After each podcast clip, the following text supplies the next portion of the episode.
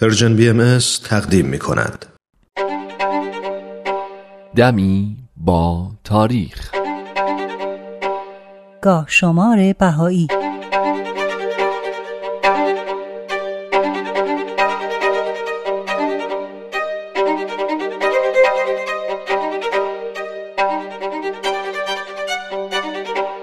نوروز هزار و دویست و بیست و نه خورشیدی، بیست و یک مارس هزار و هشتصد و پنجاه میلادی، پنج جمادی الاول هزار و دویست و شصت و شش هجری قمری. نوروز هزار و دویست و بیست و نه خورشیدی مصادف بود با پنج جمادی الاول هزار و دویست و شصت و شش قمری، یعنی عید بعثت حضرت باب، شارع دیانت بابی و مبشر آیین بهائی. ایشون در یکی از آثار خودشون موسوم به پنج شأن از این عید یاد میکنن و با پیشبینی شهادت قریب الوقوعشون اشاره میفرمایند که این نوروز آخرین عیدیه که در این عالم خواهند بود. در همین راستا حضرت باب قبل از خروج از قلعه چهریق طی چهل روز کارهای خودشون رو تموم کردن و آثار و نوشته های موجود رو جمع آوری کردن و همه اون آثار و الواح و نامه ها رو به همراه قلمدان و مهر و خاتم به ملا باقر حرف حی سپردن و به او توصیه فرمودن که اون امانت رو به ملا عبدالکریم قزوینی معروف به میرزا احمد برسونه تا او هم در تهران اونا رو به حضرت بهاءالله تقدیم کنه. حضرت بهاءالله شارع دیانت بهایی هستند که البته در اون زمان هنوز مقام خودشون رو آشکار نکرده و به اصطلاح اظهار امر نفرموده بودند. اول نوروز هزار و دویست و چهل و دو خورشیدی، غروب بیست و یک مارس هزار و هشتصد و شصت و سه میلادی، سی رمضان هزار و دویست و هفتاد و نه هجری قمری. از ابتدای نوروز خیمه حضرت بهاءالله برای برگزاری جشن نوروز در کنار شهر بغداد در مزرعه وشاش که توسط برادرشون جناب کلیم اجاره شده بود برافراشته شد و حضرت بهاءالله که در اون زمان در واقع در تبعید به سر می بردن با عده‌ای از اصحاب که در چادرهای دیگه نزدیک خیمه ایشون اقامت داشتن به برگزاری عید نوروز مشغول بودند. شوقی افندی ولی امر دیانت بهائی در این باره اینطور توضیح میدن: نامق پاشا والی بغداد احترام و تعلق خاصی به حضرت بهاءالله داشت و ایشان را یکی از انوار عصر میشمرد. به درجه‌ای بود که با وجود وصول پنج فرمان متوالی از طرف آلی پاشا نسبت به اعزام حضرت بهاءالله به استانبول تا مدت سه ماه از ابلاغ آن احکام خودداری نمود و نخواست وسیله اجرای این تبعید قرار گیرد، ولی عاقبت الامر ناگزیر شد مراتب را به عرض مبارک رسانده و ایشان را از نیت حکومت مطبوعه خیش مستحضر سازد. حضرت بهاءالله نوروز سال هزار و هشتصد و شصت و سه میلادی رو در مزرعه وشاش گذروندن. اون روزا دوران خوشی برای اطرافیان به شمار می رفت تا اینکه زمان عزیمت فرا رسید و لوح ملاح القدس از قلم حضرت بهاءالله نازل شد و اخباری که به قول شوقی ربانی پیشگویی‌های حزن‌آور بودن باعث نگرانی همراهان و اطرافیان شد.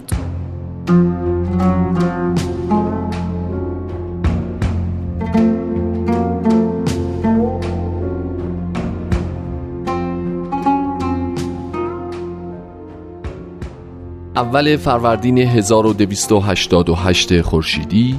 بیست و یک مارس هزار و نهصد و نه میلادی، بیست و هشت صفر هزار و سیصد و بیست و هفت هجری قمری.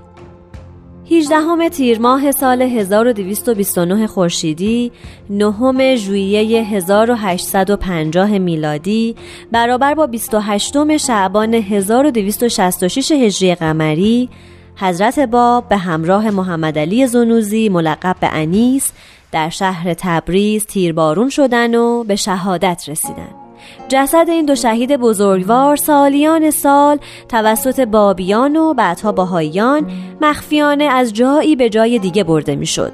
تا اینکه سرانجام در نوروز سال هزار و دویست و هشتاد و هشت خورشیدی پیکر حضرت باب و انیس در حضور جمعی از بهائیان شرق و غرب عالم به دست حضرت عبدالبها مبین آثار و تعالیم بهایی در مقر ابدی خودش در داخل تابوت مرمر و مرقد مجلل در دامنه کوه کرمل واقع در شهر حیفا موسوم به مقام اعلی استقرار یافت.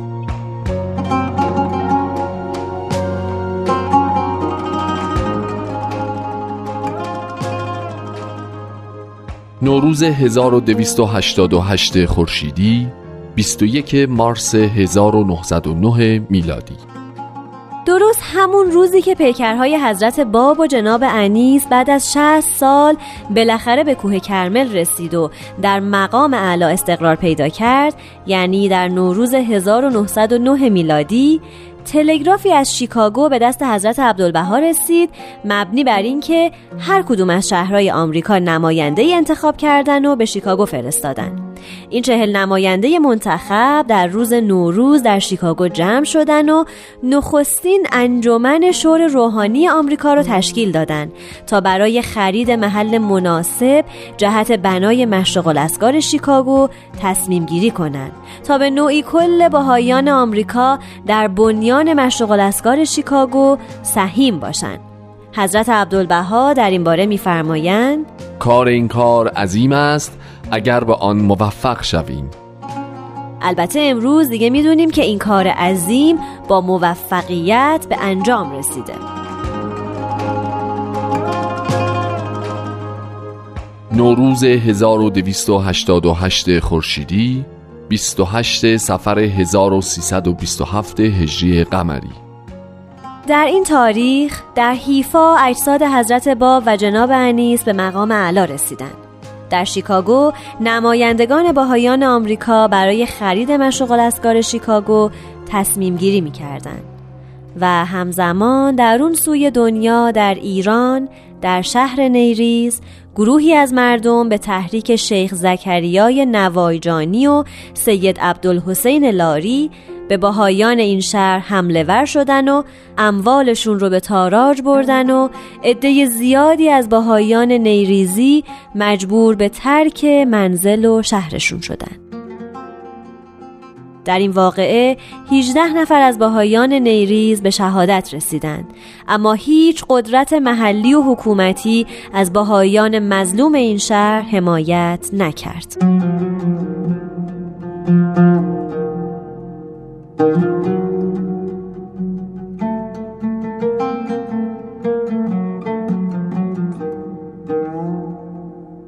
پنج فروردین هزار و دویست و چهل و دو خورشیدی، بیست و شش مارس هزار و هشتصد و شصت و سه میلادی، پنج شوال هزار و دویست و هفتاد و نه هجری قمری، حضرت بهاءالله بعد از اعلام حمایت خودشون از حضرت باب و کمک به گسترش پیام دیانت بابی، دائما از طرف علما و روحانیون ایران مورد فشار و آزار و اذیت بودند تا اینکه بالاخره ایشون رو از ایران به بغداد که در اون زمان بخشی از امپراتوری عثمانی بود تبعید کردند. حضرت بهاءالله یازده سال رو به همراه خانواده‌شون عمدتاً در شرایط سخت در بغداد گذروندن، اما از اونجایی که تعریف و تمجید مسافران صاحب نام عراق از حضرت بهاءالله ممکن بود دوباره آتش شور و شوق نسبت به ایشون رو در دل مردم ایران شعله‌ور کنه، شاه ایران به دولت عثمانی اصرار کرد تا حضرت بهاءالله رو از بغداد به نقطه‌ای دورتر در قلمرو عثمانی منتقل کنند. دولت عثمانی هم وقتی این فشار رو از جانب حکومت قاجار احساس کرد، با لحن مؤدبانه و محترمانه‌ای از حضرت بهاءالله به عنوان مهمان دولتی دعوت کرد تا اقامتگاه خودشون رو به استانبول منتقل کنند. حضرت بهاءالله هم تصمیم گرفتند تا به همراه یاران و همراهانشون پیش از حرکت به سمت استانبول مدت دوازده روز رو در خارج از بغداد در باغی به نام نجیبیه یا همون باغ رضوان جمع بشن و خب در اولین روز از این دوازده روز، یعنی در روز اول اردیبهشت، حضرت بهاءالله به طور آشکار و علنی مقام خودشون رو به عنوان شارع دیانت بهایی آشکار کردند و سرآغاز آیین بهایی رو به همراهان خودشون اعلان فرمودند. در تاریخ پنجم فروردین ماه سال هزار و دویست و چهل و دو خورشیدی مطابق با بیست و ششم مارس هزار و هشتصد و شصت و سه میلادی پیام محترمانه ای از طرف نامق پاشا والی بغداد به حضرت بهاءالله رسید که از ایشون خواسته بودند تا به سرایه برن. حضرت بهاءالله هم جواب دادن که تا حالا به اونجا قدم نذاشتن ولی حاضرن در مسجدی مقابل دارالحکومه با او ملاقات کنن. نامق پاشا هم قبول کرد ولی باز لحظه آخر تغییر عقیده داد و قائم مقامش رو به همراه تمام مراسلاتی که از استانبول دریافت کرده بودن فرستاد. اما نامه والی خطاب به حضرت بهاءالله به صورت دعوتنامه بود و به هیچ وجه حالت دستوری نداشت و از ایشون دعوت کرده بود تا به استانبول برن. حضرت بهاءالله هم در برگشت به منزل به همه اطلاع دادن که به تنهایی به این سفر خواهند رفت و اعضای خانواده از شنیدن این خبر بسیار ناراحت شدند. اما مقامات مربوطه امیدواری دادن که میتونن برادران و چند نفر از همراهان رو هم با خودشون ببرن.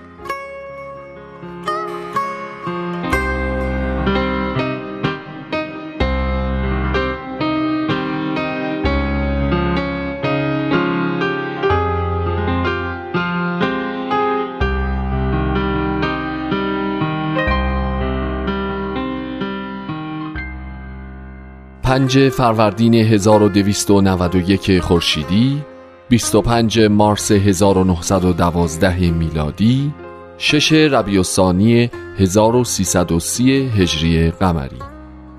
در این تاریخ حضرت عبدالبها از رمله اسکندریه با کشتی سدریک به طرف نیویورک حرکت کردند. از جمله همراهان حضرت عبدالبها در این سفر نوه ایشون یعنی شوقی ربانی ولی امر دیانت بهایی بودند که در اون زمان پانزده سال بیشتر نداشتند. اما به علت مشکلی که پزشکان در چشم ایشون تشخیص دادن، شوقی نوجوان نتونست حضرت عبدالبها رو در این سفر همراهی کنه و مجبور شد که برگرده. اما بعدها معلوم شد که دکتر امینالله فرید که خودش هم یکی از همراهان این سفر بود با حیله و تزویر این تشخیص رو بهشون نسبت داد تا شوقی افندی رو از این سفر محروم کنه، در حالی که در واقع چشم ایشون هیچ مشکلی نداشت.